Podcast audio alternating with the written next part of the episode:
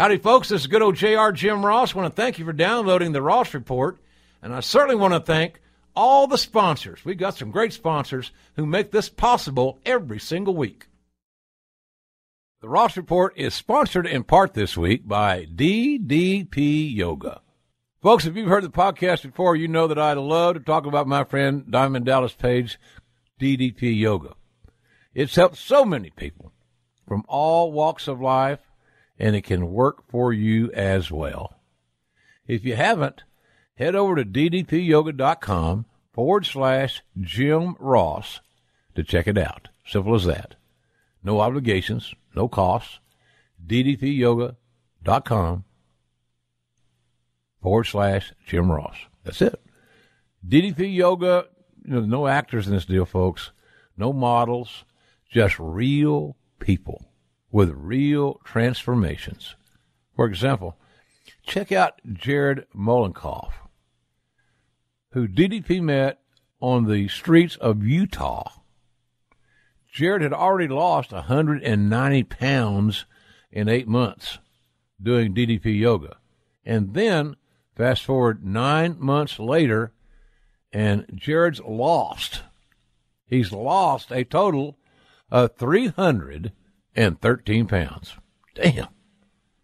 DDP yoga can work for all ages, weight, and fitness level. It provides a kick ass cardio workout with minimal joint impact, and that is so key. So don't wait. Go to ddpyoga.com forward slash Jim Ross and check out the sale. It's going on right now for listeners of the Ross Report. That's right. Old Dallas has got a special sale customized for you guys, my audience. There's also the DDP Yoga Now app uh, for working out on the go, available on, on Apple and Android devices. But the bottom line again is real simple.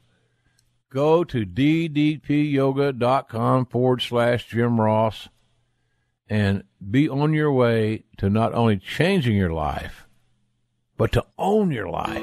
He's considered the greatest broadcaster in wrestling history. Yes, sir! And now, WWE Hall of Famer Jim Ross, the legendary voice you heard calling every major wrestling match in human history, brings his famous friends to the podcast world. Nice. Welcome to the Ross Report. Yes, indeed. Slobberknocker Audio is on the air. I thank you very much for downloading the Ross Report. I know you did it for free at Apple Podcast, and we thank you for that. Interesting show today. Two outstanding guests from uh, divergent backgrounds within the genre of wrestling. As we'll talk to the creator, head man at ProWrestling.net, Jason Powell. I want to talk to Jason about the Bound for Glory event on uh, that I watched. I think he watched it too, as a matter of fact, uh, on the Fight app, F I T E app on Sunday night. We'll talk about that with Jason Powell in just a moment or two. And then I'm going to hook up with Terry Allen, better known to wrestling fans around the world as Magnum TA. Always got interesting observations. And uh, I'm going to ask him about his Tully Blanchard feud and Tessa Blanchard, his uh, stepdaughter's uh, career. And I always wondered, too, did, did Magnum back in his heyday, when it was really hot, did he ever have a conversation with Vince McMahon about leaving the NWA and going to the WWE. Thanks for your questions, by the way. And uh, we'll get to all that right here on the Ross Report. But first, ladies and gentlemen, here's what's on my mind. It's time! It's time! It's What's on JR's mind? Man, what a big week for uh, the wrestling business, especially for me, because two of my longest standing and, and best friends within the business, still to this day, Ric Flair and Ted DiBiase have major video releases this week. As you all know, the 30 for 30 on ESPN, directed by the brilliant Rory Karpf, uh, is uh, getting uh, amazing acclaim by those that have seen it before it originally aired. I saw it three times before its original airing, and it was uh, just as compelling to me uh, the third time I watched it as it was the first time I watched it. Very honest, very coarse, and man, it's just amazing how close Ric came to losing everything, really, that's important as a result of how he approached the wrestling business. But his approach made him the best in the world.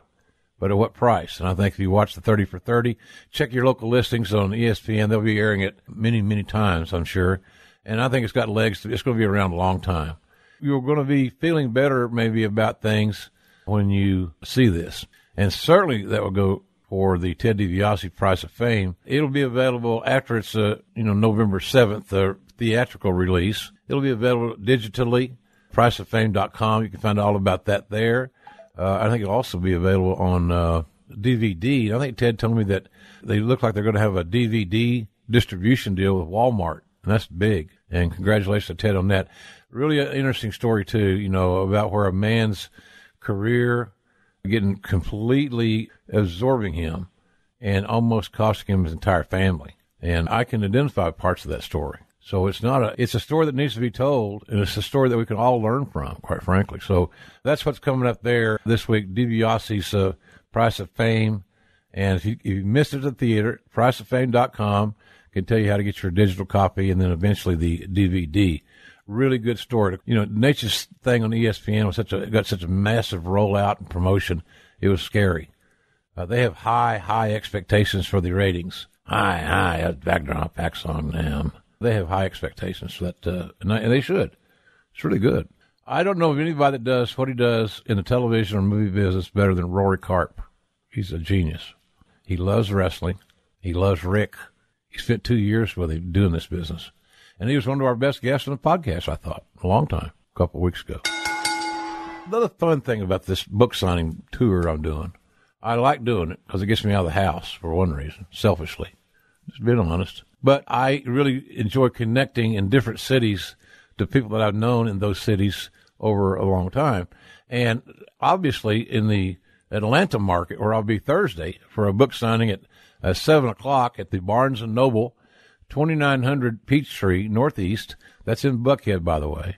Barnes Noble in Buckhead. 7 p.m. We're going, I'm going to be signing books and bring your cameras. Selfies are cool. And you got other things for me to sign, bring it on. Just don't feel like you have to buy a book to come. We'd rather you buy a book, to be very honest with you. Well, I ain't going to turn anybody away. Come on. So that's Thursday. Barnes and Noble in Atlanta. I'm going to see a lot of old friends there. I'm going to run, I'm going to hook up with Gary Jester, who promotes now for Ring of Honor. I'm going to be on Tony Schiavone's radio show on Wednesday night at nine o'clock Eastern in the studio with Noah Anthony Schiavone, my old roommate on the road. What we were prepared to draw to making $35 a day per diem, all in the car, the food, the room, you know, cable porn, everything. $35. But when we pooled our resources, folks, we had $70 of expense money. And on all you could eat wing night at Jocks and Jill's, we killed them. We destroyed that bastard. Killed them. So, uh, Atlanta is this Thursday. I got some other appearances coming up this month. The Friday night Survivor Series weekend in Houston, uh, I will be there. Oh, that'll be on uh, uh, Friday, November 17th, exactly. 7 o'clock also in Houston at the uh, Barnes & Noble on at 5300 FM 1960 West. But it's Barnes & Noble there. 7 o'clock, as I said, on Survivor Series weekend. The night before the NXT TakeOver and War Games and the Survivor Series. So, good weekend to be in Houston, right? Home of the World Series champs. I got tons of friends there. It's going to be fun. Wallace Marsh, Sean Pendergast, radio guru. It'll be a lot of fun. A lot of fun. Love those people. They're like family to me, really. I'm not, they ain't no BS. There's a picture I put on my, I put on, uh, sometimes I use, I'm sitting there with my arm around my wife and I'm wearing my slobber knocker shirt, I think, and Wallace took the picture, and it's me and it's me and her getting ready to get in the car to go to the Super Bowl from his house where we stayed that weekend. So I, I love those folks. Good people, good folks. And then I got a signing in uh, in Mid South, the heart of Mid South, baby, in New Orleans, actually in Metairie, New Orleans suburb. That's going to be on Wednesday, November 29th at seven o'clock. Barnes and Noble at 3721 Veterans Memorial Boulevard in Metairie, Louisiana because you know I'd rather fight a man than make love to a woman. So that'll be fun. There'll be some nice uh, reconnecting there. And then, of course, coming up in December, we have we're going to be in New York City for a couple of signings and New Jersey, and more on that soon. And for those in the Boston area, I can't, I can't, I don't have the accent. I'm sorry, I even tried that. That just pissed myself off. I'm to slap myself. Hold on a second. Oh, okay, I'm good. That was hideous. I'll never do that again, Boston. I promise. It's Saturday afternoon, December 16th. Jeremy Borash and I are to zoom into town as a massive tag team. He always knows to give me the hot tag, so I give him my hand raised because my ego is so massive, and it should be because the show's called Ringside with Jim Ross with Jeremy Borash this time. Now that's going to be at Laugh Boston. It's a matinee. Tickets available, information available at laughboston.com. Love to see you there. I'm getting a lot of feedback from you on Slobberknocker. A lot of it's really good, and I sincerely appreciate the feedback. Good, bad, or indifferent. You, go, you got to know uh, what the consumers think of what you created. The negatives I get are generally the fact that uh, folks cannot find our book. Uh, for that, I apologize. There has been some distribution snafus.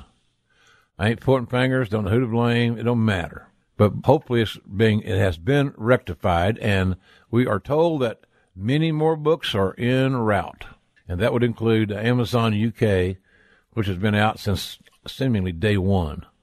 Here's the bottom line, folks, and truthful. It's just I'm just being as truthful as hell. Our publisher and quite frankly my team, including me, did not ever anticipate the demand for Slobberknocker that we have experienced and continue to experience, and it has blown away our supply. It is a basic economic issue. The supply has had its ass kicked by the demand. We're trying to get more books, so all I can say is like uh, they used to about Brisco Brothers Body Shop, it's worth the drive. Well, the book is worth the wait. At least that's my story. And yes, I'm sticking to it. Big weekend for Oklahoma fans, Sooner fans like moi, my producer Andrew in there. And that it would be the fact that on Saturday night, Texas Christian University rolls into town. They're ranked number eight in the country to play my Sooners on a 7 p.m. night game on Fox, big national game. Huge game in our league, Big 12. At 7 o'clock, I will be there, have friends coming in, and uh, we'll be there with bells on, so to speak. I will be there with a black hat on, I can tell you that. So, big weekend. I had fun at Bedlam, texting my buddy, my brother Jerry Brisco throughout the game. What a night! But it wasn't like that, you know. So, we weren't sophomores. We weren't fifteen. No, no, no, no. You know, come on. It, it was. Uh, we had great conversation. We, he and I are the same in the sense that I I cheer for his team, this Oklahoma State Cowboys, every game but one. I cheer for my Sooners every game. So do the math and that's all it is. He, Jerry's the same way. So anyway, we had fun. Poor Jerry said, "I really thought this was our year." Well, you know, I did too, quite frankly. But man, oh man, that Baker if Baker Mayfield doesn't win the Heisman Trophy, I'm going to doo doo stain everything I own. It's just, I mean, how could you? How could the media and the voters vote for anybody else realistically? And you know, oh, Jr., you're a homer. Come on, Jr., you're not objective. No, I'm I'm not objective, but I'm a football fan, and I can sure as hell evaluate talent, same as a lot of you can. And look at what he means to this team. Look what this team is because of him. Look at his numbers. What do you need? Minutes played. He's never lost a, a damn road game, for God's sakes. So anyway, uh, he should he should win the Heisman. Yeah, that's my story. But this weekend, TCU Gary Patterson is a hell of a football coach. He's got some really good players, including a quarterback that can make big plays. And my Sooners have had issues tackling and tackling athletic quarterbacks to boot. Really a compelling game this weekend. Can't wait. You can you tell I'm excited? Very excited. And the other reason I'm excited is that I have company coming. So I have a house smell food. it'll, it'll, it'll be activity and voices. It'll be good. So good weekend. Great time to be a uh, fan. No doubt about it. I would normally hear talk a little bit about Bound for Glory. I'm going to do that with Jason here in a moment. But so for right now, ladies and gentlemen, until I see many of you, I hope, this Thursday in Atlanta at Barnes & Noble, that's what's on my mind. Now on Podcast One Sports, it's a family affair on Attack Each Day, the Harbaugh's podcast. We're going to attack this day with an enthusiasm unknown to mankind. Hear incredible stories on Sound of Success, the Dick Enberg podcast. Oh my. And guess who's talking America's favorite basketball team? Hey, it's Jay Mohr, and it is time for America's Lakers podcast. Listen on Apple Podcasts, the new Podcast One app, and where else, Jay? Podcast1.com. Hey, folks, don't forget that you can score JR's delicious uh, products. Two barbecue sauces, sweet and spicy, spicy, chipotle ketchup. Somebody always hits me about, I, I can't, you, it always made me laugh when you would say Grandmaster sexy. oh, the wise ass, wasn't I? Sexy. S-E-X-A-Y spells sexy to me. Uh, but anyway, we've got some great barbecue sauces. My mom's original recipe, JR's original, and our hot barbecue sauce. Chipotle ketchup is a sweet and smoky kind of a taste, really, really good. Main event mustard, jalapeno honey mustard. It's got one gram of sugar. It's amazing. Clean, low carbs, really good. And our all-purpose seasoning uh, is award-winning. It is just absolutely phenomenal for things you cook on your stove or on your grill as a as a dry rub. So check it out. That's at WWEshop.com for online shopping. Or if you live in the southeastern part of the United States, I wholeheartedly encourage you to see my friends at Ingles, Ingles Markets. I have never been a better grocery chain that has more family atmosphere and all the amenities, a beautiful store than Ingles Markets. And remember that a portion of everything sold at Ingles of our products goes to support the efforts the wonderful efforts of Headlock on Hunger. So that's at Ingles Markets or online at WWEshop.com. And by the way, uh, you know, we were in uh, Chicago a couple weeks ago at the new Pro Wrestling Tee store. It's phenomenal. And uh, they got a bunch of Slobber Knocker merch and they got all kinds of logos, JR stuff. Check that out. But here's the deal, man. They had a few bottles of sauce and stuff left when I when I walked out the door, and they also I signed a bunch of extra books for them, Slobber Knocker. So you can buy a signed copy of Slobberknocker at the uh, Pro Wrestling Tee Shop there in Chicago. And they're good people to do business with. They're wrestling fans that really, uh, they take care of a lot of the boys and girls in the business. And I got a lot of time for Ryan Barkan and his crew. They're good people. Good people. That's at ProWrestlingTees.com. The Ross Report. Got a lot of favorites that come on the show, probably more than uh, I deserve. One of them's Jason Powell, ProWrestling.net. Jason, first of all, thanks for joining us as usual. Always a pleasure, Jim. Great to be back. You know, I, saw, I talked to uh, Blake Bell, the former quarterback at Oklahoma, on the sideline of the Bedlam game Saturday. Yeah. Quite a hell of a game, by the way. He is now a Viking. Did you know that? No. Yeah. He left the 49ers. It, the funny part about it, you know, he's a he's a tight end. He played quarterback at OU, the Belldozer good kid. Dad and uncle, his dad and his uncle both played in the NFL. So it's kind of his DNA. He really is excited about the opportunity. He likes the energy. I guess the 49er environment right now is not so good. I can imagine. Yeah. And the Vikings seem to be on their way up. We'll see. You know, that first half of the schedule, eh, you know, they beat the Saints week one, which was a nice win. And then the only other really signature win would be the Packer game. But, you know, Rodgers was knocked out so early that that schedule gets a lot tougher. I'm, I'm optimistic, but I'm also a Viking fan, which makes me a, a pessimist by nature. Well, if they could continue to play good defense, yeah, and they can continue to get some first downs by running the ball, therefore controlling the clock. A lot of people don't understand that when you you say, "Well, why do you want to run the ball?" Well, it's the best way to control the clock. So it just makes sense to me that you keep the other team's quarterback on the bench and the other rest of his buddies on offense, and, and you keep your offense on the field and run the damn ball and let the clock run. At the end of the day, the time runs out.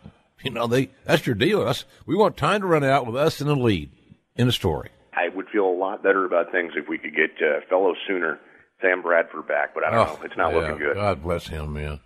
You know, I'll tell you, he's legitimately one of the nicest, polite. Uh, well, his parents are wonderful. Just a hell of a good kid. And and look, nobody's going to feel sorry for Sammy because he's rich he had that last of the, the big contracts. You know, he was the last number one before all the, the rules changed. That's right. So he, he signed for over 50 million guaranteed. Nobody's going to have a telethon for Sam. But boy, he, I just felt like he wasn't a big. He didn't drink much. I didn't never know. He had no trouble, no issues. He got a college degree, and man, he just seemed like he deserved better. Would it be nice to have give him one season of injury-free football with No a t- kidding. You know, so hey, maybe it'll happen. But nonetheless, we can talk about football. We're here to talk a little bit about Bound for Glory that was on Sunday night in uh, Ottawa.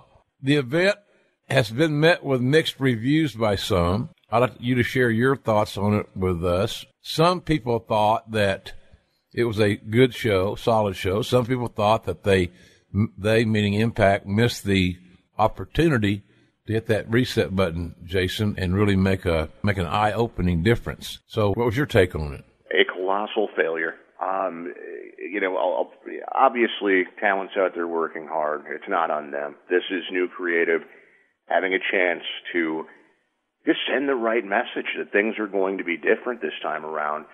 Uh, that you know, our pay per view our, our pay per view events are worth watching. Our title matches mean something. And by ending the main event with outside interference again, it just felt like everything bad about TNA back in the day. It was a TNA finish, so you can call it Impact Wrestling, but this was a TNA finish, and it just left a horrible taste in my mouth. I can uh, remember using the term lazy booking for inordinate run-ins and and the like. I felt like the event, and I, I'm with you. I love the work ethic. I didn't see anybody laying on their ass. I didn't see anybody that wasn't laying their stuff in and making some contact. All of that was the effort was excellent. So the talents. Now, some of did some of them work smart? Eh, well, that's arguable. But the point is, is there were too many gimmicks used, too many gimmick matches, too many outside inanimate objects being utilized. And by the time that you saw the last one, you didn't give a damn. So I don't know. I, I thought way too many gimmicks on the show. That was that's what marked it down for me was the. I thought it was lazy booking in that respect, and there's too much duplicity.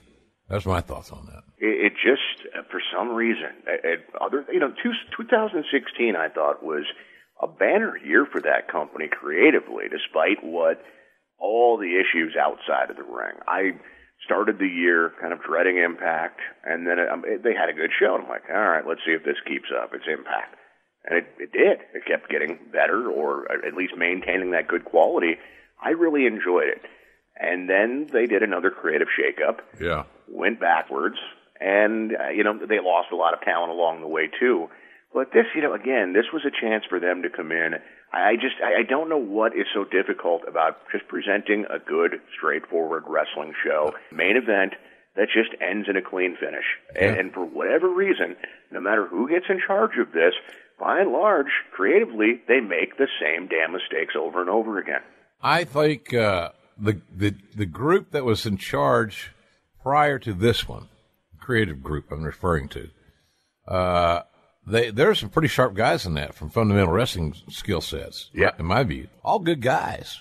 I don't even who's on the creative who's doing that now. Who's I don't even who's in who's in that loop. To be honest with you, These days, it's Scott D'Amore, John Gaburick, Sanjay Dutt.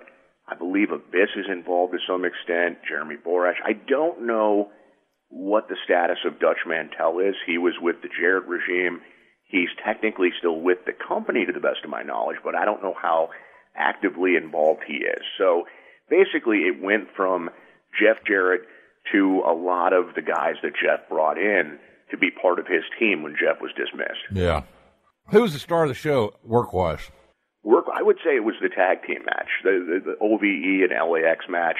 Um, they just went out there and had a big brawl. You know, it's it's too bad there were other big brawls on the show and, and it didn't stand out more. Yeah. But I really did feel like those guys left it all out there. They they and, and I would say uh, the opening six way, even though I just wish we could get back to singles matches between the X Division wrestlers, I thought they did a nice job too. I think it is a lack of priority and a lack of, uh, I don't want to say lack of respect, but just that the lack of perception that the creative body, you know, or, and or those in within or whatever, some of the decision makers perceive that these X division guys are just exactly what you saw on Sunday night.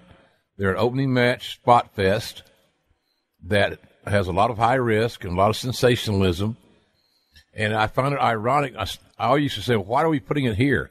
Well, we won't get the people up. The people are already up. It's the first damn match, you idiot. right.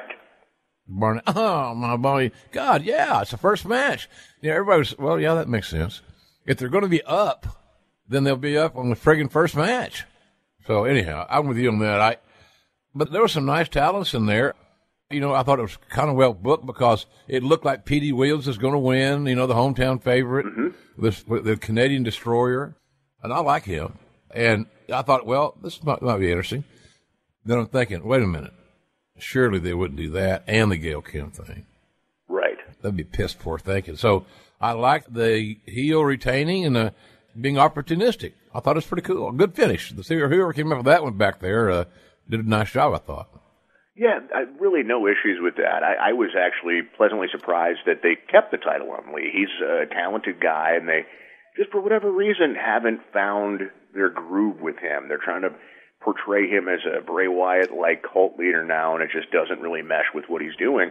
But in the ring, he's special, and we uh, hopefully they'll start to show that. We'll put him in positions to show that. I, I think they have a really nice X division right now uh, with those six guys who are in this Yeah. match. Yeah, I and agree.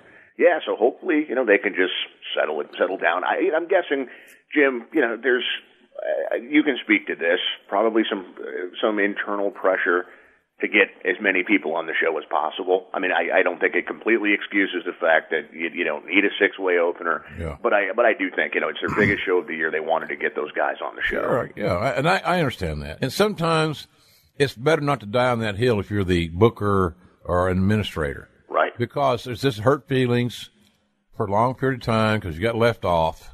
And nobody, hey, look, even us old guys, we don't want to get left off either. But that's sometimes what the reality of it is. But I'm with you, and I get what they're doing.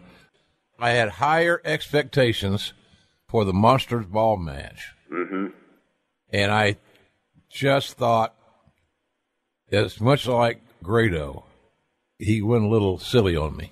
He got a little over dramatic facials and things like that, and asking the crowd if I should hit him. And yeah, he turned his back on his opponent three or four times. And if it was real, would you do that? No, of course not. So they're gonna, now you can say, but it's not real, Jr. But it's supposed to be portrayed as real. Any two son of a bitch is going to fall around on thumbtacks and barbed wire and whatever hell else sticks in you. Got my uh, full respect, but I'm uh, I, I thought it, the match would be a little bit better. And here's one of the things too: lots lots of gimmicks and lots of and the match was too long.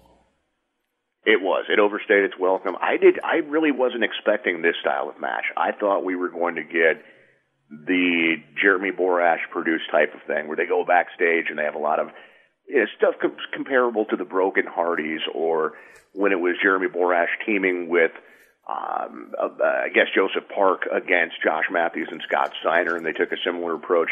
Because I just didn't really feel like they built this up well enough, where it really felt like this hate, this heated grudge feud that needed a monster's ball. Yeah. Uh, you had two guys standing face to face backstage, exchanging words before they go out for a monster's ball. When I think a Hello. monster's ball, I, I I think of two guys who can't stand each other and, and would come to blows immediately. So I thought that felt really forced too.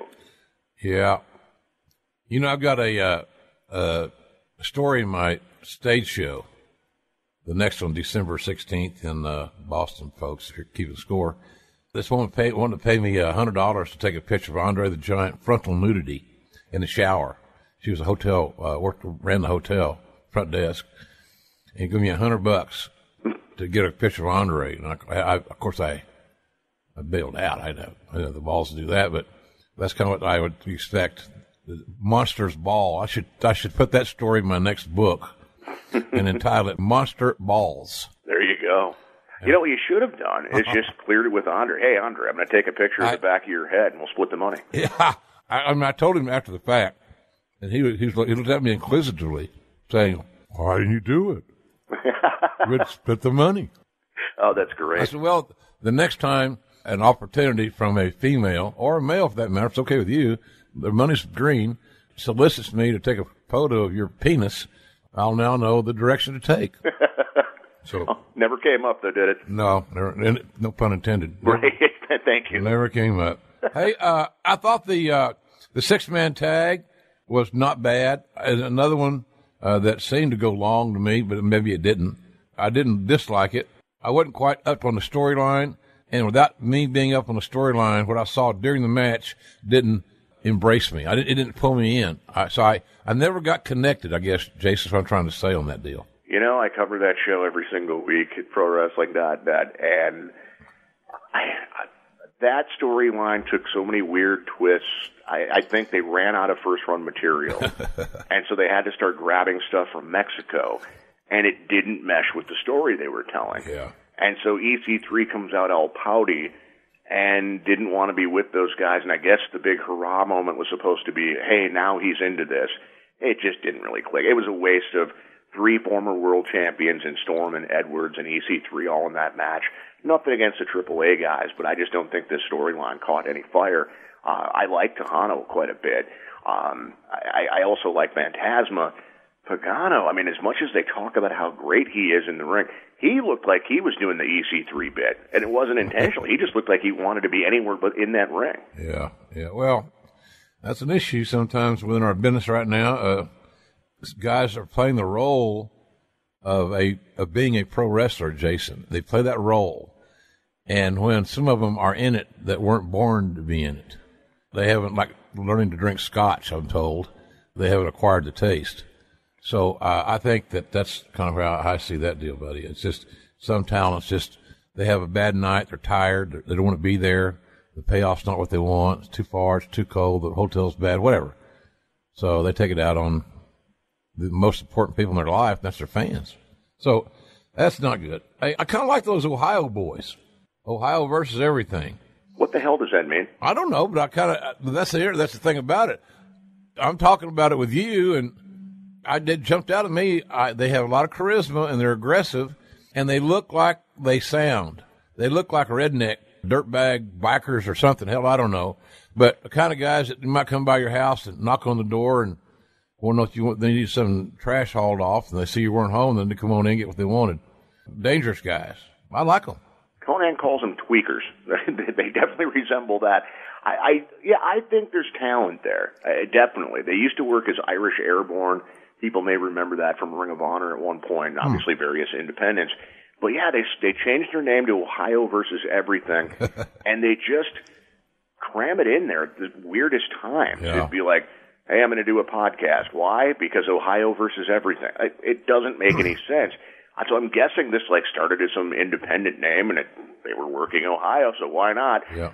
And uh, they need to scrap it. But I do like the addition of Sami Callihan to this. It gives them a little bit of toughness. Yeah. Now, when, when you watch this match, Jim, at the end of it, was that supposed to be a double turn? Because I really I, I couldn't tell from listening to the broadcast team, but I think it was.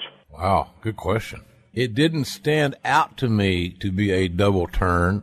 But now that I think back on it, I can see where you would think that and where you may be right. I don't know. Find yeah. out, I guess, sooner than later. Yeah. On the 3,000 hours of television they're producing this week at that same venue. No kidding. Hey, uh, you can get paid to go there, JR. You need 50 bucks? No. You're kidding. No, they're doing a, uh, they're paying background actors to sit in the crowd. Oh, my God. It's it's come to that. So if you're in Ottawa and you want fifty bucks, or hey, go. maybe you were going to pay good money to go to Impact, well now they'll pay you to go. And if you have costumes, you can go multiple times and under new identities. Yeah, another, perfect. Another fifty. Uh, that's amazing. oh well. I will say this about LAX, and I haven't seen a lot of their work to say, well, this is wasn't as good as their match a month ago or whatever. I thought they're pretty good, without no doubt. But here's what I like. Uh, I like Konnan. Yeah. I like Konnan. Konnan is a perfect for the stereotypical perfect villain. But he would never say that because he's created an image that where he can be a cult hero to his people. And he can be a scary villain to others. He's a perfect casting, I think. I don't understand how he hadn't done movies or something. He's a talented guy, and the funny thing, what you see is what you get. You know, when it comes to Konnan, so he doesn't really have to reach to play the role. When it, I mean, you know, they're they're talking about how he has prostitutes and all this other crazy stuff. So it's not like you know, and basically implying that they're selling drugs. Not that part of it, but just when you hear him talk, having interviewed him in the past, that's just who he is. You yeah. know, when it comes to the, the the witty lines and things like that. smart guy. Very I- smart, I, yeah. Yeah, I, I think he adds so much to that, and I really that's been the one reboot when it comes to kind of I guess going for nostalgia when Jeff took over again, bringing back LAX. I'm like, oh boy, you know who's gonna who's gonna be in this group? Well, they found the right guys, Ortiz and uh, oh I can't remember Santana, I think it is. Um, they've done a really nice job. That's uh, probably the coolest act that company has. I like them, and and Konnan makes it work. I don't get to see enough of a match without run-ins and interferences, where where no there's there's an indifferent mood that the finish produces. Right. There's no there's no there's no taking me on down the road a little bit. If my favorite guy gets screwed and he gets beat, and I and he got cheated, to, somebody cheated to win. I want to see my guy get retribution. There's a reason for my guy to make another to have another run this fella or woman, whatever. But golly, uh, you know, there's when you have those countouts and DQs and run-ins and and ridiculous things that bury the referee. I don't know who gets over it. So what you have is for the boys or the girls a tremendous amount of work, Jason, that doesn't produce anything of any viability. You know, it's just like it's like a it's still kissing your sister finishing football. You know, Yeah. nobody wants to experience that. Well, I mean, you, the one match we've skipped so far, the Taiji Ishimori facing Tyson Dux, just kind of added to the show. A couple Yeah. of cruiserweight guys, and it's like, okay, this is a decent match, and, and then they decided to distract us with Laurel Van Ness playing her drunken Yeah. Courtney Love character Yeah. And but the, the- here's the other thing for me. So I say I'm a casual uh, Impact fan. I didn't know who the hell uh, the men were in that second match. Ishimori's been on their television lately. Um, you know, he's a pro wrestling Noah regular, but yeah, like give us a video package, but they they didn't do that. Nothing. And Dux, I'd forgot. They said he was part of Team Canada back in the day. I'd forgotten. He was in the Cruiserweight Classic for WWE. Um, but yeah, it just was very random. It felt like, all right, they had to pull a women's match from the show. And so they decided to fill that time with this. Yeah. But it turned out to be a mistake because clearly they ran out of time, which Yeah. we'll get to when it comes to the, the, the Knockouts title match. Yeah. Well, I, I sent out a tweet at JRSBBQ folks are interested that if Gail Kim doesn't win this match and the title on her last Bound for Glory event, I am going to cease considering that wrestling can ever be logical again. Logic does not have anything to do with a surprise, unpredictability. It's not logical for her not to win, in my view. Swerve, bro. Yeah. Oh, yeah. Jesus, for for what? And somebody's got to tell me and convince me, and I'll be happy to listen to anybody that wants to come on the show, how multiple swerves are extremely good for the business. So, because I say it this way, if you do a lot of swerves, Mr. Powell, then all of a sudden the audience loses confidence in your ass Right. and then we stand on a stupid ceremony that where somebody in an office somewhere wearing a little shirt and a tie is thinking that they understand the typical wrestling fan because they're a wrestling fan. And you look how they're raised and their, and their degree and what they do for a living, and you and you realize they're not typical of anything. They're not they're not the normal Joe Blow, Miller road, mass appeal product uh, loving person. So that's kind of where I see this deal. I don't believe that uh, things need to change a little bit on this fundamental side, and that comes back to the the, Gail, the booking of Gail Kim. I think she she's a credit to the business man. She has so much to offer in, in a variety of ways in the business world. I think. Yeah, and it sounds like she's going to be sticking around as an agent for them, and I think that'll be really good for the Knockouts division too. She certainly has the respect of that locker room. It, it's you know it's unfortunate, obviously, that that uh, they had to uh, pull Karen Terrell from the match. It was supposed to be a four way. Kind of led to an awkward situation where you had two Canadian baby faces and one heel. I, I wish they would have just come up with a way to pull Allie from the match, and I'm someone who really digs that character. I think it would have been better off just going one on one. But they did, they made the right call in putting Gail Kim over, and it should have been the moment of the show. And because they were running long, we, we saw about five seconds of her celebration. Didn't even get a replay of the match. Well, rush, rush, rush. Got, the show started got got real heavy, and it got real heavy for no reason. It got real heavy because apparently either talents went in business for themselves or the dumb bastards can't tell time. Right. Come on. You, Well, they screwed their buddies, and they're not. and Look, and you're not the main event, by the way. You're not the end of this card. We we backloaded this bastard. What are you doing? Let me ask you this, Jim, because this did stand out to me. If you so let's pretend the show's not running long. You're going to have Gail Kim win the Knockouts title. Presumably, you'd have a nice, you know, celebration. They'd stick with it for a little bit, and she'd have her moment with the fans. and- but then you're going to have a long delay to set up the cage. It just seems like that match shouldn't have been placed there. They shouldn't have been back to back. Now that's a good point. I, I can see that. I know this. The the uh, Dan Lambert was the best talker on the show. I thought. Here's why I say that. I listened to every word he said, and I'm an old wrestling guy that's probably you know cranky and hateful. What's that guy done in my business, kid? Right. You know that bastard. But he was really entertaining, and what he said touched nerves. I thought it was pretty good. Did you Did you like his promos? Yeah, he's a he's you know just seeing him on the show and like oh get this guy off the show please. But once he started actually delivering promos, it was like hey he's pretty good at this. I still think, even though he's a good talker, he comes off like somebody's dad. You know he just doesn't have the look or the charisma for it. But you know maybe it'll grow on me. I also don't think like the material is there. This whole MMA against pro wrestling thing. Yet you have a wrestler and an MMA fighter on each team. It really didn't make any sense. Who is he anyway?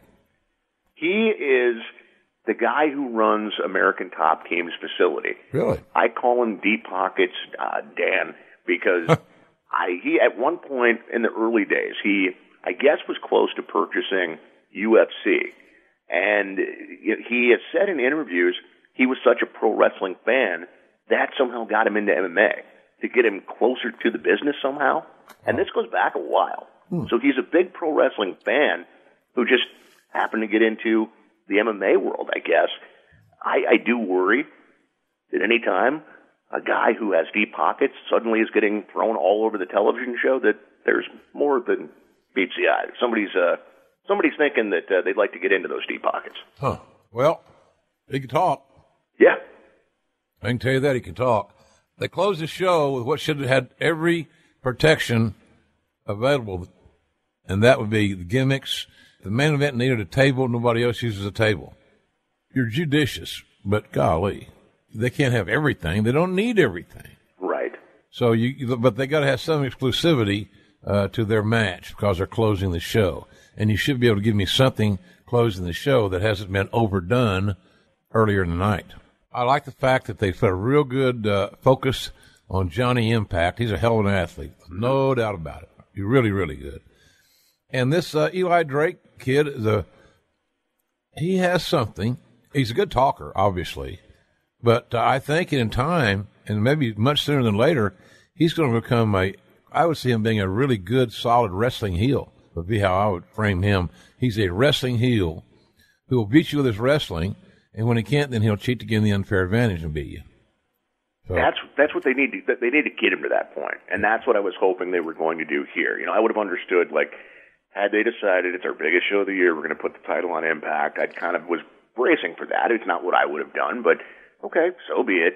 But it, my hope was that they're going to find a way to let Eli Drake go over and do it in a clean fashion to kind of establish him as more than that Hest heel type because he is a very good talker. He just right now lacks that in ring credibility, I think, with the audience. I think they look at him and think, well, the other guy's going to win unless Chris Adonis interferes. And I think your real money matches between baby faces and heels are when fans go, man, that that heel. I don't know if the baby face. I, I I hope he can win, but I don't know that he can beat this guy. Mm-hmm. And it's a showdown match. And they've failed in that company by and large over the years. Even when Jeff Jarrett was booking himself as champion, how many guitar shots and, and how much cheating did we see? And it just became so tiresome. It was like, would you make yourself come off as credible? And he just never did. And they, they're making that mistake with Eli Drake right now. Yeah. Well, the other thing about Eli Drake is that it isn't like we're talking about a tenured veteran with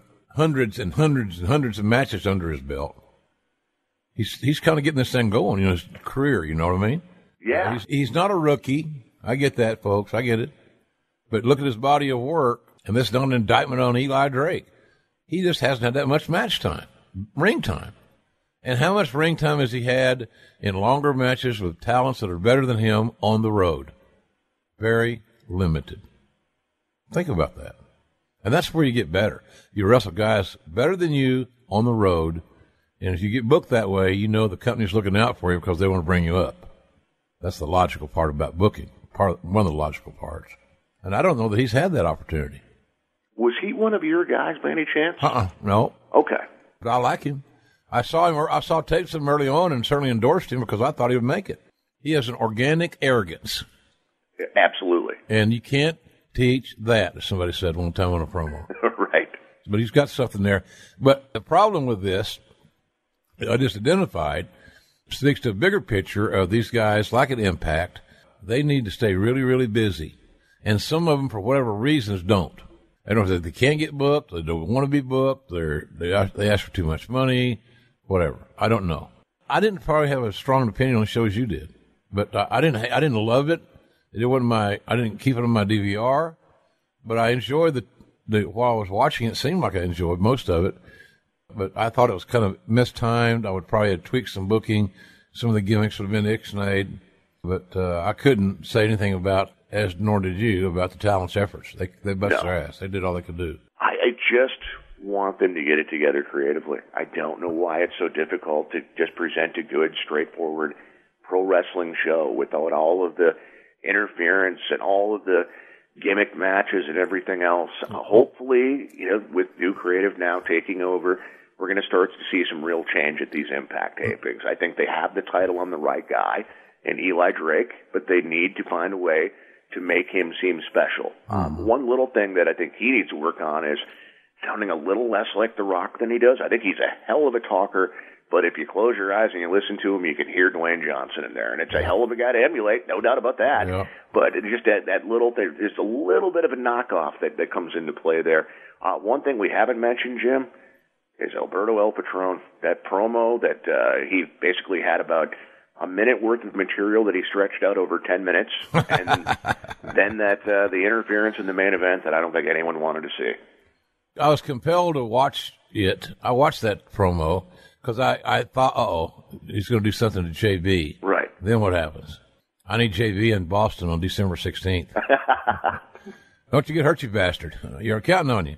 They had an interesting night at the uh, announce table, and I, and I thought, just closing this thing out, I thought they both did, uh, Josh and uh, JB did not allow themselves to overtalk the show. And they didn't always talk about, in exact terms, exactly what I see as a viewer. Right. When announcers endlessly describe exactly what you're seeing on the television screen and very little else, you know that they're bored to shit. They are they have been disconnected. Now all they're doing is trying to get through the night because there's nothing creative, no analyzing, no question asking, no emotion. It's just a here we go. And I, and I didn't hear that with those guys. They let it breathe. And I think that's a, maybe an inherent trait of the uh, two man team. Maybe. Yeah, I, I like this this team. You know, once they quit bickering, got through that storyline where they're at each other's throats, and they've just settled down. I think they've been pretty damn good. Um, but you know, for the most part, I, I think one thing Jeremy Borash really needs to work on is empathizing, or at least coming across like he's empathizing with the babyface when they're being attacked. You know, if there's a gang attack, he's just kind of calling it in just a normal voice, and he doesn't really. He's not outraged by the actions of the heels, and he doesn't sound sympathetic for the baby faces. But you know, it's it's something that, you know he's he's been around a long time as a ring announcer, and he's been working at this as a play-by-play voice. So I think he can get there. But uh, but no, I, I think the broadcast team is you know, among the least of this company's worries right now. No, they did a good, did a good, job. Production was good. I, my I watched on the fight on the FITE app, F I T E. I did too. But the great thing about it is, if you got Wi-Fi and you got the FITE app on your phone or your tablet, you can watch anything. You can watch a you know a zillion things, including wrestling, a lot of wrestling. Yeah, that's just I've talked about it with you before on here. It seems like it's this well kept secret for some reason. They obviously don't want it to be, but I don't think wrestling fans realize how much even free content they can get on there. And if you're somebody who's ordering your pay-per-views for ROH or Impact Wrestling through a cable company, well, they're probably or satellite, they're probably charging you that whole HD upgrade fee that is ridiculous. But if you order through FITE, you don't get that. Yeah, right. Absolutely. Tell us uh, about the ProWrestling.net. People know I I'm there pretty much every day. I like the fact that you have straightforward reporting, and I like the fact that you will express an opinion and give me a reason. Not that you have to, but a, some backup as to why you think this way. ProWrestling.net. Tell my, my audience about your site because they should really check it out because you stay right on top of things. You got a good staff. It's easy to navigate. It's clean. So, uh, sell me something. Yeah, absolutely. It's uh, updated basically if I'm up and there's news breaking, I'm I'm, I'm up there making sure that uh, we get that news out there. Um, we also have live coverage of Raw and SmackDown every Monday and Tuesday. Uh, we have uh, coverage of all the major television shows as well. So if you're looking for not just a rundown of who beat who, maybe you already watched the show, so what do you need that for? But also, we get that commentary. So if you are checking out my Raw review or Jake Barnett's SmackDown review, you're not just getting the basic rundown of what happened on the show, but you're getting that instant feedback that we provide. We also do that for all the major pay-per-view events. I did it for Bound for Glory, did it most recently for the Ring of Honor show as well, and of course all the WWE and NXT events. So uh, yeah, I mean, if you're looking for a news fix or you just want to get uh, an opinion, whether it's uh, through the hit lists or uh, Hayden Gleed's blog or Will Pruett's blog, we always uh, have some sort of uh, commentary on the site too to kind of let people know where we're coming from, and uh, we don't share a brain. So you might uh, you might read something that uh, you disagree with. Heck, I might disagree with it too. But I think it's cool that we have a, a wide variety of opinions on the site. Yeah, and healthy discussion doesn't hurt anybody. Exactly. Underscore healthy. It's a good thing. Uh, well, look, I appreciate you being here. Always support on your site. We shared many of these same opinions with Impact. I don't believe, as I read, it was a complete train wreck, but I understand others that may think that, but I sure as hell appreciate their opinion. So that's all. Hey, can we carry that over to the rest of the world, not just wrestling? Because uh, that, that, seems to be an issue, not not just in pro wrestling these days when it comes to respecting the opinions of others. Uh, uh, that's uh, Jason Powell there, ladies and gentlemen. Let's hear it for him. All right. Hey, thanks, Jason. I appreciate you, buddy. Always a pleasure. Always good to talk to Jason Powell, ProWrestling.net. Really good, accurate, clean, easy to navigate uh, website. ProWrestling.net. Check them out. And uh, we're going to come back momentarily with uh, my friend Terry Allen, a.k.a. Magnum T.A. He of the hairy chest and manly man physique after we thank one of the sponsors who makes this podcast possible. Yes, sir. You know I'm talking about TrueCar. Well, folks, you know that when you're looking to buy a new car, you want to feel comfortable that you're getting a fair price, not some inflated price, not some gimmick price. Too many gimmicks. With TrueCar, you could get information that empowers you to get pricing context that lets you see what other people in your area paid for the same car that you want. Now, wouldn't that be important? They've already bought what you what you want. They've already bought theirs. Would you want to know what they paid for it? Sure, you would. Unless you're goofy as a pet coon, and you're not. Uh, it's pricing that you'll see, folks. This information I'm talking about before you get to a dealership, so you can feel confident when you show up. You don't show up like a junkyard dog, you should say, like a cabbage all head, no rear end. And with TrueCar, you can connect with a local certified dealer of your choosing. Means a lot. When you're ready to buy a new car, ladies and gentlemen, boys and girls, friends and neighbors, visit True Car to enjoy a more confident car buying experience. Uh, and as my friend the Dean Gordon Solie would say, some features are simply not available in all states. As I've often said, I think I said this, I don't really recall. The gin's available. Gin, please. Uh-uh. Pro wrestling fans, join me four days a week on the Wade Keller Pro Wrestling Podcast, where we cover Raw, SmackDown, the hot topics in pro wrestling, and interviews with stars on camera and people who work behind the scenes, such as ex-creative team members. New shows drop every Tuesday, Wednesday, Thursday, and Friday, and you can hear me and co-hosts cover professional wrestling like no one else. With 30 years of experience, I cover pro wrestling with an independent voice, unaffiliated with any wrestling company. Recent guests have included Jim Ross, Teddy DiBiase, Jack Swagger, Lillian Garcia, Sean Mooney, Stan Hansen, and more. Find my show at Apple Podcasts. Just search Wade Keller or on the Podcast One app. This, this is the Ross Report. How are you feeling? You feel good other than your cold you're talking about? Yeah, no, I feel great, JR. I'm, I'm, uh, you know, 58 years old and gainfully employed with a company I've been with going on 10 years this, this January. And, uh, the twins just turned 10 this month. You or, you, or last, you Odell, you. yeah, and, and, and, my wife, my, my wife still lets me chase her around the house every once in a while and, you know, life's good. Man, that must be a sight for sore eyes. well, you know, I can move pretty quick on that segue, I so know it's not really guys- fair. That's what I'm saying. That's what I'm saying. You're a, you got an advantage. You got a- an advantage there. You started doing some appearances, right? I mean, you do some appearances when you can. Right. First of all, if somebody would like to book you on an appearance, because I get asked that, well, you had so and so on, and I didn't. I always, I always had you'd found out how I could contact them for an autograph deal or something. So, how do they contact you, Terry? Well, it's been very, you know, it, because I don't do it regularly. It, it's kind of networked through uh, through social media, through Facebook.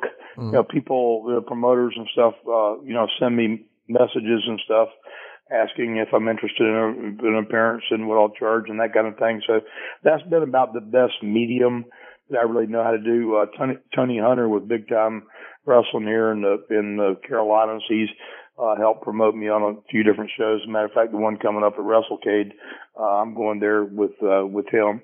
Cool. And uh, but but uh, you know, I I probably do you know two three things a year, sometimes four, just depending. Uh, the Crockett's had a thing this this uh, summer at the ballpark that was real nice. that I got to go down and be a part of.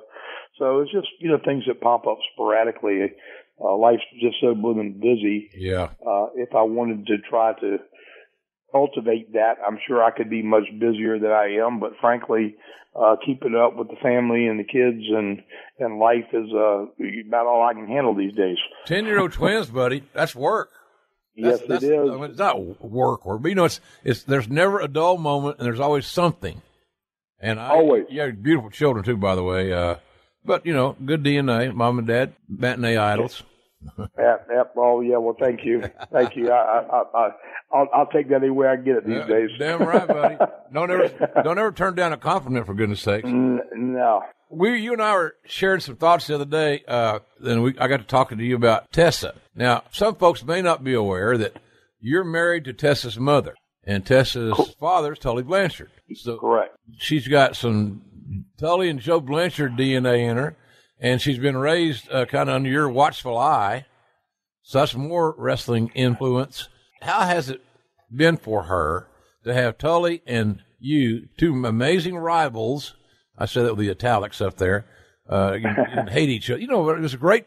That was a great marriage, man. You and him were made great. Yeah. make great music. Yeah, yeah, and and and you know, he and I can can sit together in front of a crowd doing the Q and A today, and and just be right back in sync, you know, where we were 30 years ago. I mean, he, he's he's such a professional, and and we just had a great chemistry, you know, all the way around, and and and Tessa has inherited that that quality, that intangible thing that you either have or you don't. And she has it. And she also has this passion for this this thing called wrestling that both her dad and her grandfather and I you know were in love with. Yep. so uh you know she's she's destined for for great things. And and I just tried to and I don't know if you ever follow any of her posts but she really tries to to stay positive stay focused you know, just always trying to be the best that she can be and bringing out the best in others. And, uh, you know, I'm just really proud of her and her mom is too. Uh, and you should be, and, and I knew that you would be. Uh, I don't know her real well. I follow her on Twitter, uh, uh, and I enjoy that follow. and I met her at uh, the Mae Young Classic and got to work with her a couple of days, and I enjoyed the heck out of that. She has an amazing future, I think, ahead of her, and you, you hit the nail on the head. The only thing that can curtail those dreams from happening for her, in my opinion, is either something unforeseen, God forbid, that we can't control, or she starts having these mental issues of why am I not here? Why am I not there? Why have I haven't this happened? why has this happened? But she can never second guess herself. She's got everything she needs to have. And the great thing, she's so damn athletic. She, the great thing about those young athletes like that, Terry, you know, they just get better. Yeah. They get better. Yeah, yeah, I mean the the match I watched her in that Mae Young Classic was the best piece of work I've seen her do you know here to date, and I know that you know young lady she was in the ring with is a you know seasoned pro, and uh, but I mean still Tessa uh, was assertive and and uh, believable and charismatic and all the things that I've always wanted to see come together for her. So she's cut out of the right sheet of cloth, and and I, I think that. uh you know, she has her days where it, it's hard with her patients because she looks around and she's hungry and, and wants it, but she just, you know, she's just continue, continuing to fine tune this machine and she knows she can be much, much better yeah. than she is today. Uh, you know, she knows she will just continue to improve with time. She just, she's just anxious for it. She's, uh, I mean, she's starving to be, uh, get a chance to be on the big stage. And, you know, the WWE has got the only form in the world that's going to enable her to to achieve the dreams that she wants in wrestling. As matter of fact, I even talked to her about uh, you know the acting in whether she was interested in that after doing that that uh, working in that movie with The Rock, and she said yeah because she she was involved in drama in high school and everything, and and I could always see her in that, and and honestly, she loves the wrestling so much that she said you know hands down she would rather be in in the world of, of wrestling than in the acting uh, field. And you know she may change her mind about that ten years down the road, but today you know her hunger, her goal uh, is not to use wrestling as a stepping stone. That is the goal. Uh, to one day, you know, follow the footsteps of uh, Ashley Flair and and be able to climb the ladder and and make her make her own mark, you know, by herself, not because of her name, but because of she's paid her dues and worked her way up the ladder. Yeah, you know, uh, I remember talking to her in Orlando, and I thought that she had the best match of the first round of that tournament. I thought she was in the best match in the entire first round of that tournament. And, you know, of course, as we know, Terry, business is a business. Somebody's going to go over, somebody's not. But we try to take good care of everybody in these matches because all of them are cold. And they really didn't know who the baby faces and the heels were. It's really a no. unique entity. It was almost like we're forced to call a sporting event. Wow. Well, and and you had to tell a story. Yeah. To your point, you had to to let them visually understand who the characters were, their personalities, why they were what they were, and uh, it it was neat because I ended up watching the whole first round because I missed it when it was the first broadcast and I couldn't find it so I ended up watching the whole blooming thing. Of course, she was like the last one yeah, of yeah, all of them. Yeah. But but it was good because I got to compare her to, you know, just a magnitude of different, you know, girls that I'd never seen before either, and you know, look at what their aptitude was or what made them markedly different mm-hmm. than some others. And and I I just you know I I can't I know I'm prejudiced, but there is something unique there to be had simply because of the fact that she's not shy of the microphone, and she doesn't have a problem with being directed.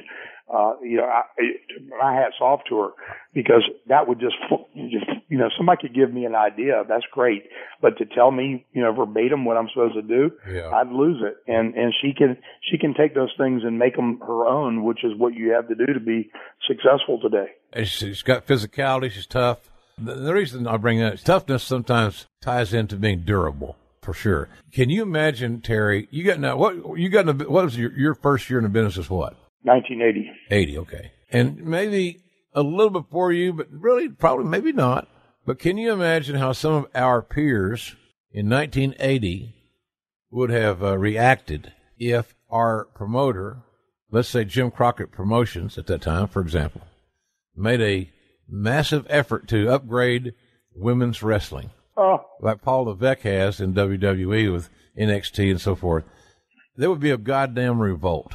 Oh yeah, because that was you know that was an accepted part of the business, but it was like it was like the when Andre would come, the midgets would come, the different tours would come. You know, they they they were part of that. They were part of that attraction that would come in and out.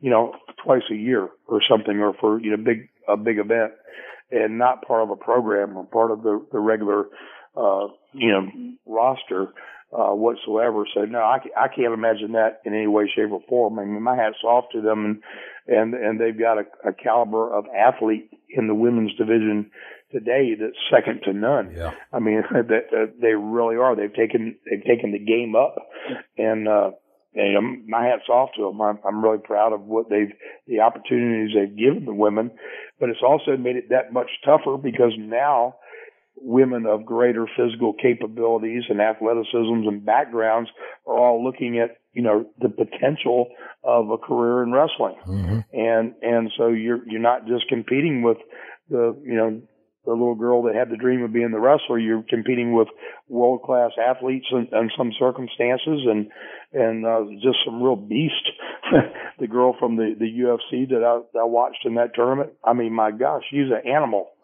Yeah. Oh, yeah. She. Yeah.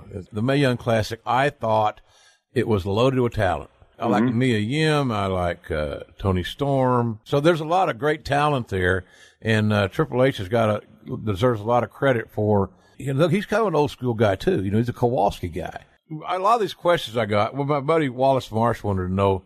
Why do you think in the Mid South? He grew up a big Mid South fan, and uh, Little Rock, Arkansas, OU, and so all the Mid South area he was wondering, why do you think, in your own mind, that you are so popular in this territory with men and women, whereas a lot of the baby faces that really appeal to the women did not appeal to their counterpart males? Why do you think you had that balance? Was it your your look, your presentation, the the way you're presented on television? I mean, what do you what do you think it was? I think the men liked it because they liked my intensity. I wasn't the the just super polished, uh, you know, can do all this, you know, nice acrobatic, high flying type, you know, maneuvers and things that are just smooth as silk and and it it looked what I did looked rugged. It looked like a contest. It looked like I was going to take somebody's head off. They could look in my eye if, if you were if you were anywhere in the building and saw me, you know, staring down my opponent.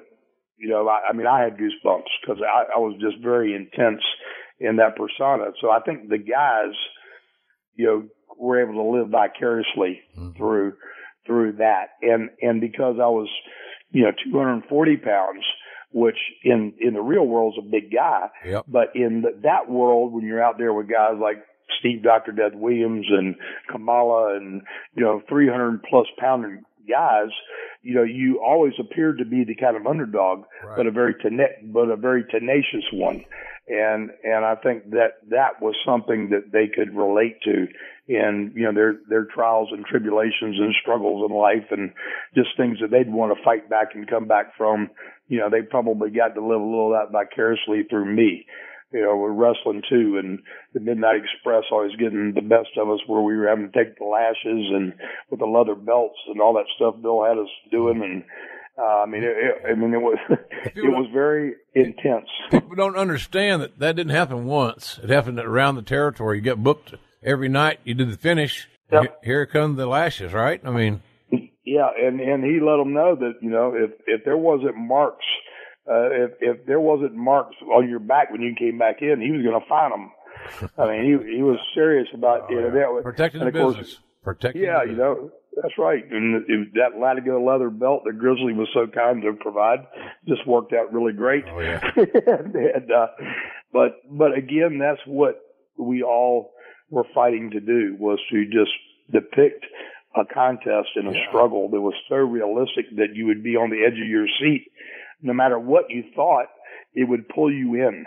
I mean, I could watch, I could sit there because I watched all the matches all the time anyway. And when things were really good, I mean, I'd be sitting there struggling with them. I mean, because I'm still a fan of the business and, and always loved it. And the guys that were really good at what they did I could watch them every night and enjoy it. What did you take away from the Mid South territory? What did you learn from the cowboy that you took with you everywhere you went as a active wrestler, and maybe even today? I don't know, but what did what did you learn from the cowboy? Well, there was first of all there was professionalism with which he ran that that team, I like to call it, and he made everybody take pride in themselves and conduct themselves and uh, appear to the public as professional athletes. And I, I remember Ernie Ladd uh, when I very first was in there and and seeing somebody wearing a sloppy workout outfit or something or a gym or sweatpants or something to get on an airplane. He said, "Look, you're you know you're a professional athlete and you should be representing yourself as such, and you're really a disgrace right now." And that you know I'd never heard anybody say that. I, I mean, Florida was very loose. Guys running around in shorts and flip flops and, you know, everything else. And it was just a, you know, just kind of a whole different world. But coming there to that, it was, was first of all, it was my first shot to work in main event angles and, and have an opportunity to work on top, but then to be, to see the professionalism that Bill drove in the business and his passion for the business. Hearing those speeches that he made, you know, every week in Shreveport at the, at the Meals Boys Center, Yeah. you know, when we did TV were inspiring. I mean, he was, he could rub, he could be intense and he could be, uh, a bull in a china shop, but he was inspiring to to the point of making you want to be your best. Oh yeah. And yeah, and he by God make you believe, you know, half the stories that he told, and and make you want to go out there and, and make people believe the ones that you were yet to to unfold yourself because he had inspired you to go do it. He was really a, an amazing strategist uh, in many areas, no doubt. But when you're joined at the hip with him like I was, you don't get away from that. You know, you hear those mini pep talks throughout the day occasionally when he'll get on, go, on a tangent about something. Do you rank Tully as your best rival? I mean, was it Tully or was it somebody? Was it who was it? It was Tully. Your he, he's the one that's most prominent. But there, you had a lot of good in Mid South I. I, I did, I, I did, and and you know, so many people don't didn't get to see Butch Reed and I, oh, but Oh, yeah. Butch Reed was a stud. I got to I mean, he was absolute stud. I, there, it, I, there's no better working heel in the business to me than what Butch Reed was in the ring. I mean, he was he was just a monster.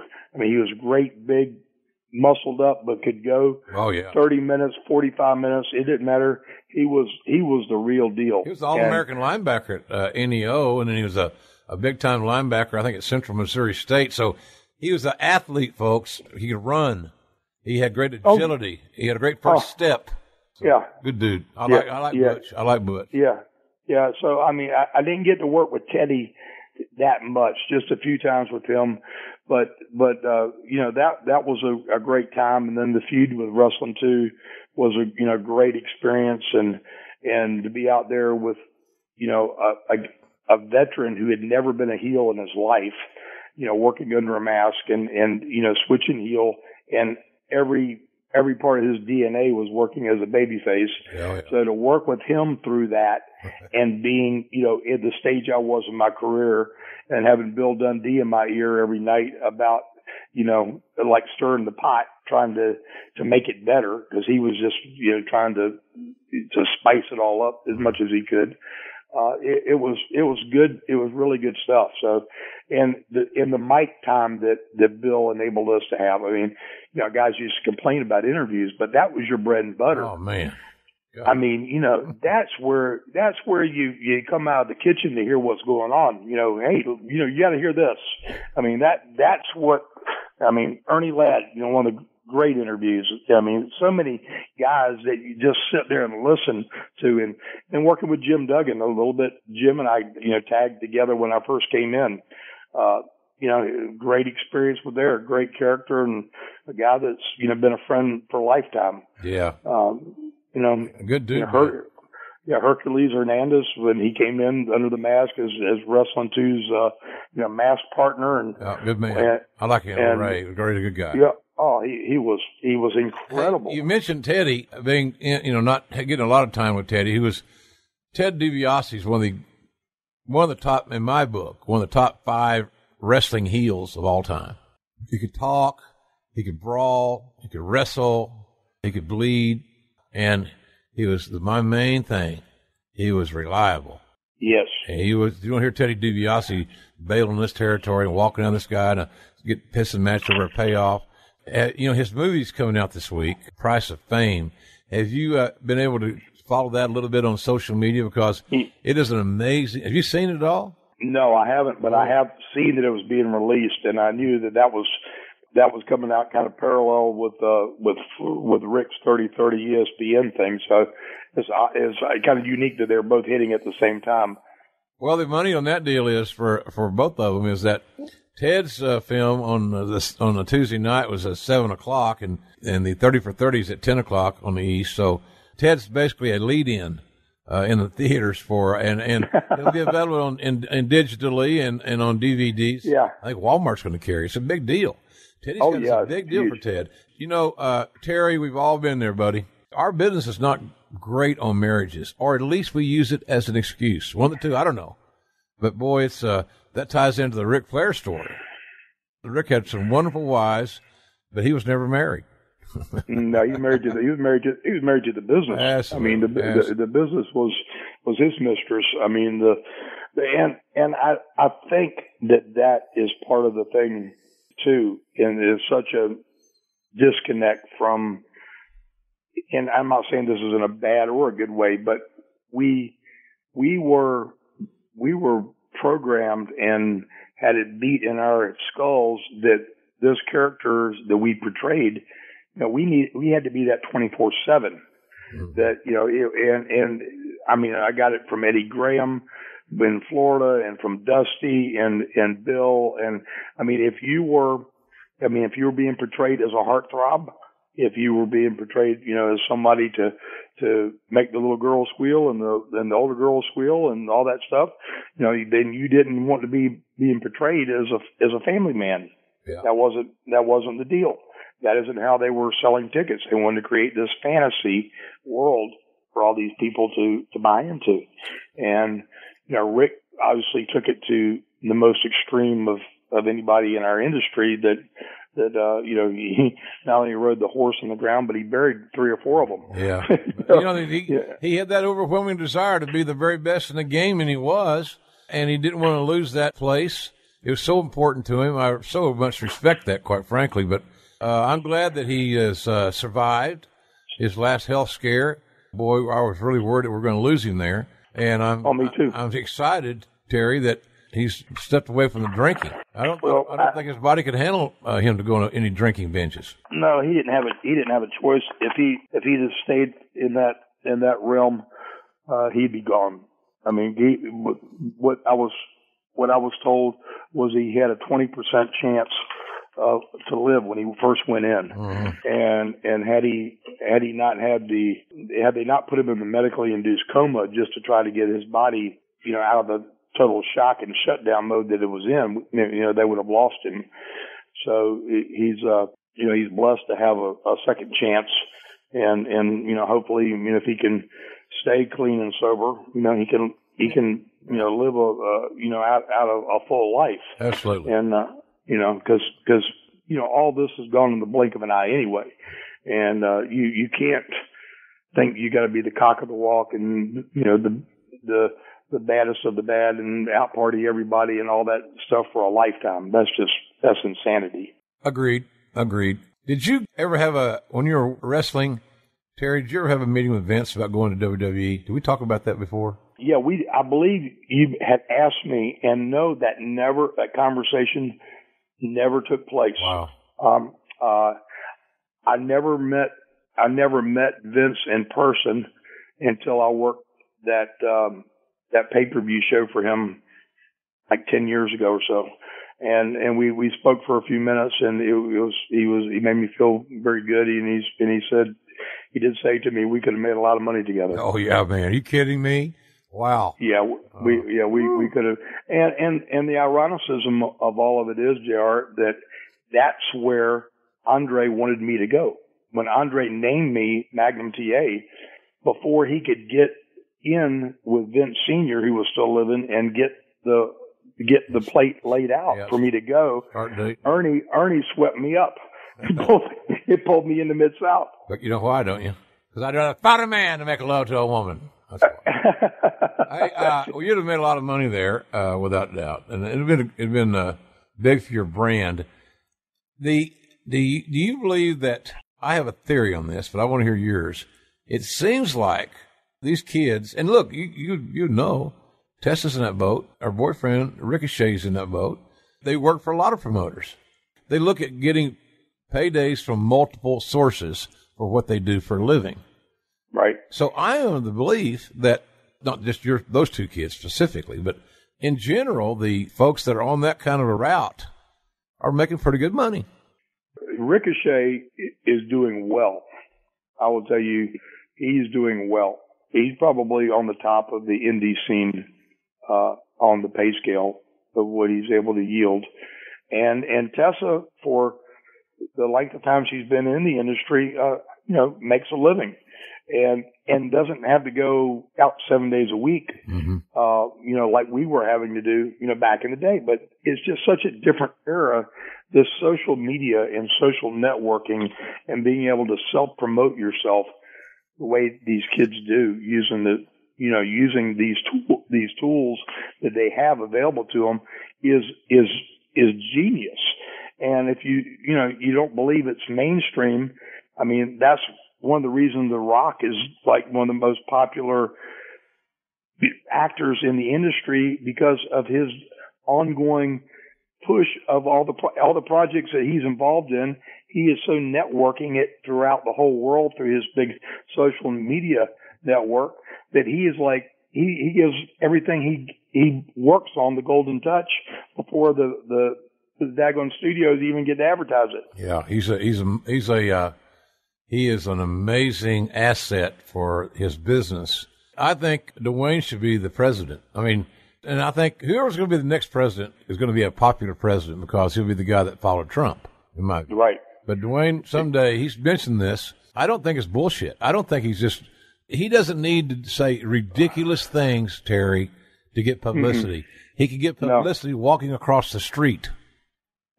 So uh, I, he's a, he's a hell of a guy. This is funny. We got some questions from Facebook, and this one kid, or gentleman, Mike Butler, he said, "How prevalent were PEDs during your time?"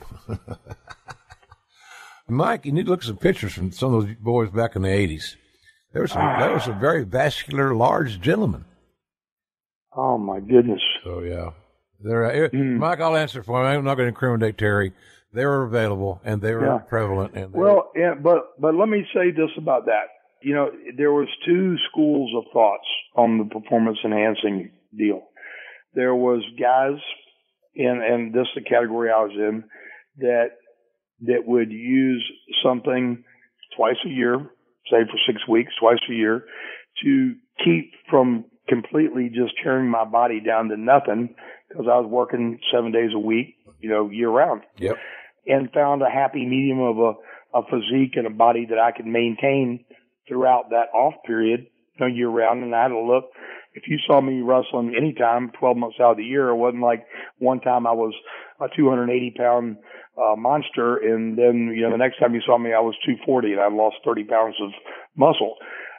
I was going down that path, headstrong down that path when I was in San Antonio, and Ray Hercules Hernandez was there. He was a young up and coming guy and he had a bag, grocery bag full of performance enhancing drugs that, uh, that were very easy to, to accessible. Yeah, he shared. And- he shared. That's all. He, just shared, and and he came when he came in. He weighed about two eighteen. I remember he looked like a noodle. And Ray went up to about two eighty, and I was up to two seventy. And we were both in our minds we were going to go to three hundred. We were going to be big as the Road Warriors. Yeah. That was our, our our thing. Look like the Michelin Man. Yeah, I'll never forget. It was Corpus Christi. I walk in the dressing room, and there is Bruiser Brody putting his boots on, and of course he was a big old guy. And and he said, "Kid," he said, "you're looking great." He said, "Man, if you just look," he was just making building my ego up and telling me how great I was looking. He said, "But I want to tell you a little secret." He said, "If you ever become a star based solely upon what you look like, and you have to do this to maintain that look." you've written your own epitaph. Yeah. Wise man. Wise and, man. And, and the light switch went off in my head right that minute. I decided I am going to perfect my craft. I'm going to find some happy medium and something that I can support, you know, year round. And I'm not going to, you know, I'm not going to be Tony Atlas. You know, I'm not going to be Ivan Putski. I'm going to be the best I can be. And, and I found that, I found that place and, and I could maintain that 240 pound or so body weight. Yeah. Uh, you know, you're, you know, and, and, and I was, and, and the thing was, I trained real heavy with weights. Uh, I wasn't like the bodybuilders and stuff. I mean, I was always moving heavy weight. And so my body and my joints and everything was accustomed to handling that. Mm. And it made me durable, that durable factor you were talking about. Yeah. And, uh, you know, that's why I could go in the ring with Doc when he was 320. And even when he was clumsy and smashing and crashing around, he didn't break me up, you know, cause I was pretty sturdy. Yeah. And, uh, and What a character he was, man. I, I would have loved for him to be with me last Saturday on the Oklahoma sideline uh, at Bedlam. He, oh, Doc would have loved that, uh, that, Oh. that crazy uh, win the Sooners got over their arch rivals, in-state rivals. Have you followed the ongoing Twitter, social media interaction between Chris Jericho and Kenny Omega? And now the fact what is that all about? I, Oh, I, was all no, about- they shot their own angle, and the show is January fourth. It's the it's the Wrestle Kingdom event, the biggest show. It's their WrestleMania. Okay, New I, Japan, okay. Tokyo Dome. Omega and Jericho are both from uh, Winnipeg, and so they start a little little spat on on Twitter and you know piss on you, know, piss on you back. So it's very entertaining. But I Right. thought, well, well, so then people said, "Hey, Jr., do you think it's real?" So, I don't know. Just just stay tuned. Everybody wants everybody. nobody can play along. Nobody can. Right. Just, just stay hooked for a couple of days. Let's see where it goes. Yeah. So last week on my podcast, I said, look, I, I enjoy this dialogue. I enjoy listening to these dudes or reading about these dudes. And they're going the extra mile to promote their deal. And all of a sudden, I said, here's the deal. They got to monetize it somewhere, folks. Think about it. That's what they do for a living. They have to monetize it somewhere. Where are they going to monetize it? Where's the biggest audience that they both can wrestle? Well, that would be Wrestle Kingdom, January 4th. So if I'm a Booker, I'm going to book that match at Wrestle Kingdom. Jericho's a free agent. He's not under contract to anybody. He can do what the hell he wants. Yeah. Good for him. He's, he's, he's north of 40. He should be able to do what he wants, right? Sure. Absolutely. So, uh, uh, anyway, they, those two guys have been pretty cagey. They've marketed a good event and they'll create a payday for themselves. And that's kind of uh, the reason I'm talking about this is because that's kind of how Watts, Watts had a booker, but the booker was usually the guy who was on the road a lot, like Ernie. So Ernie, Right. Ernie got ideas from everybody. Ernie got feedback and saw what guys could do, what they couldn't do. All the smart bookers had a guy on the road that was their eyes and ears, come back with ideas and evaluations. Tell me what we got. I think that Jericho and Kenny Omega just done what I mean two guys in a territory would do. They created a reason for the booker or the promoter to book them. And Yeah. Simple as that, right? I mean, is there, am I looking at this wrong, Terry? No, they shot an angle, and they didn't have to have any any platform to do it because the social media is the biggest platform in, in the universe, and there, it was it's genius. I mean, it's smart. That's what I'm saying today. You know, I look at what Cody's doing. I mean, I, I just you know, I, I've I've sit back and I just say, you know, they they're having fun. Yeah, they are. They're having fun like we used to have fun. It used to be fun to to be on the road, be in the business, be around the boys, the the camaraderie, the the whole deal was it was fun and and and like you, you said, driving down the road, you know, with a you know six pack between your knees, eating a bologna sandwich, coming up with these off the wall crazy things that you know if half of them stuck, then you know one thing might be good, but you know the, the next day that was becoming a reality and it was going to be on TV. You know, they, uh, I can tell you that my road trips in those days, I don't even think uh, we had beer when Tretch Phillips was in my back seat pitting it out, the bastard. Uh, God bless him. Uh, I'm being a wise ass, but he did pit it out. He had no respect for my car, and he wouldn't pay. Tra- he wouldn't pay trans. Just throwing it out there. So I rode with Hodge. Hodge and Akbar rode with me, and so the, what we what we had, I had to pr- provide them, but they were good because this spring for mine was milkshakes.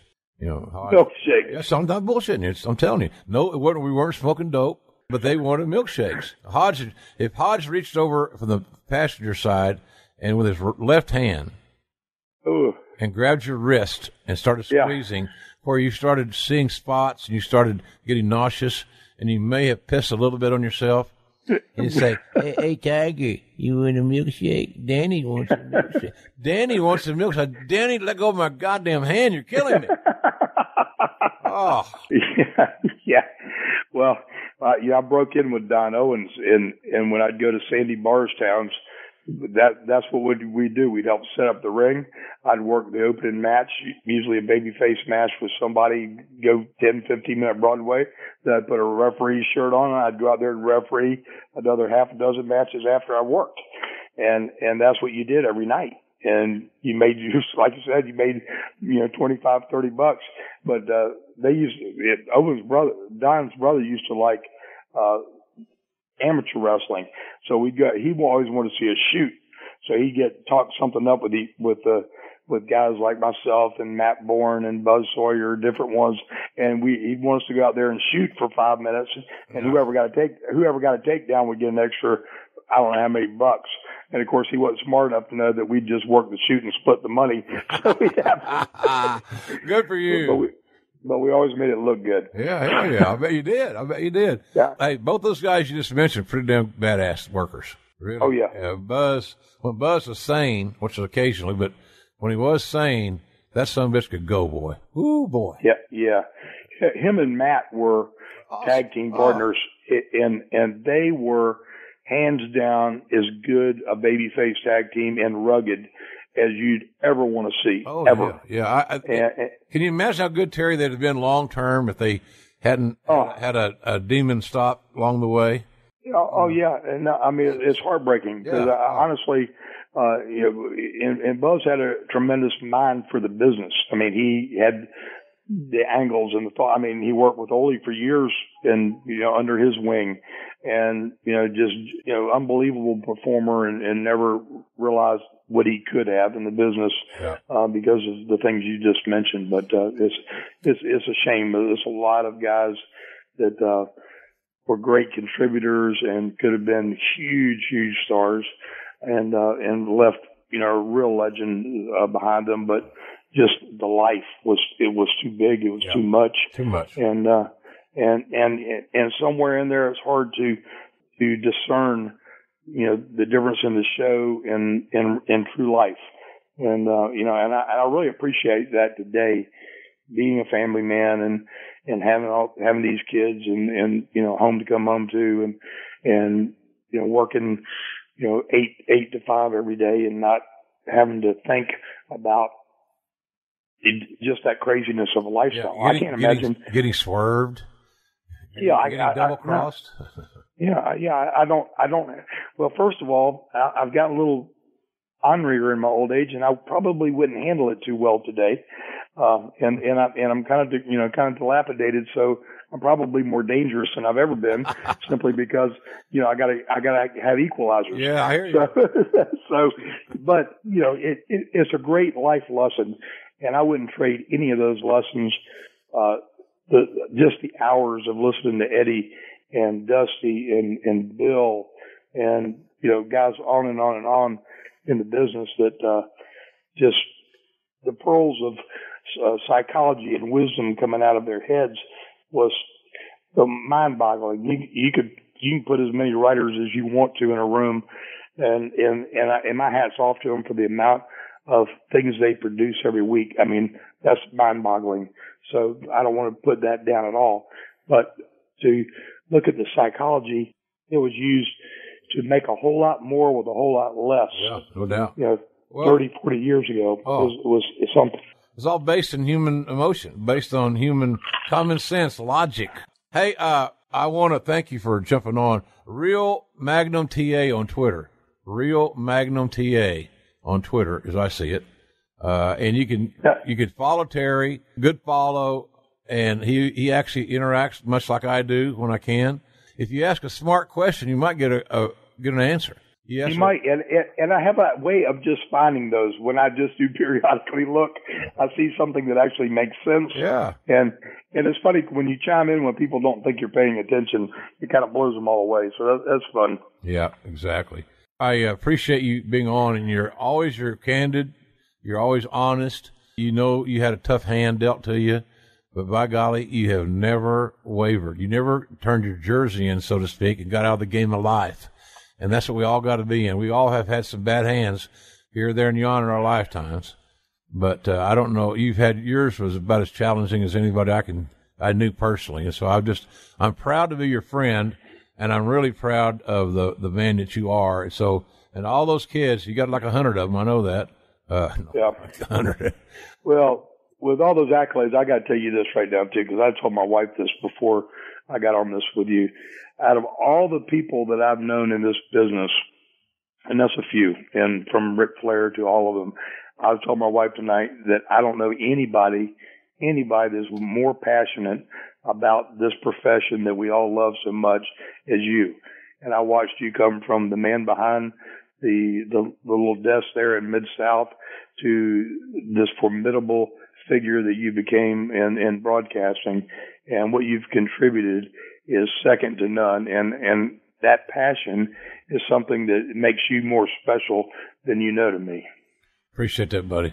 Hey, listen, I hope you have a uh, wonderful holiday season. If I don't talk to you or see you between now and then, enjoy uh, Thanksgiving, and uh, maybe maybe we'll get you through an entire Hall of Fame uh, ceremony in Iowa without getting your belly hurting.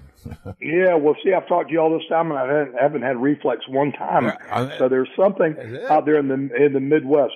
Oh, and I was going to say, I will be at WrestleCade in uh, right after Thanksgiving there in Winston Salem with a cast of thousands. Yeah. I think every everybody everybody in the who's who of wrestling is going to be there. It's big, uh, yeah, big. It's big. I hey, I I don't know who runs that. I took my hats off to them. It's a great lineup, folks. You want to see a lot of talent and stars you thought may never ever be convened under one roof. That's your place to go. Uh, great uh, post Thanksgiving weekend, and uh, I and Terry's there. I think Cornette's going to be there. The Midnight Express. I mean, it's it, Terry Funk and I will be at the same table. Wow, that's cool. There you go. Yes. Damn you, Magnum! I'm Terry Funk. You son of a bitch. And you're yeah, it'll, it'll you're, be good. You're a student of that egg sucking dog, Dusty Rhodes. uh, t- Terry's timeless. He's ageless. Hey, look, have fun at WrestleCade and every other in, in between and beyond, and always enjoy visiting with you, buddy. Thank you, my friend. The Ross Report. The Ross Report. My thanks again to Jason Powell of ProWrestling.net for joining me here tonight. Uh, appreciate him talking about uh, the Bound for Glory pay per view. Jason was not high on the, the presentation. I thought it was a little bit better than he did, but I could understand some of his points. In any event, we both care about that brand. We want it to succeed. So you heard our thoughts tonight on the pay per view. And also really appreciate the great Magnum TA for joining us.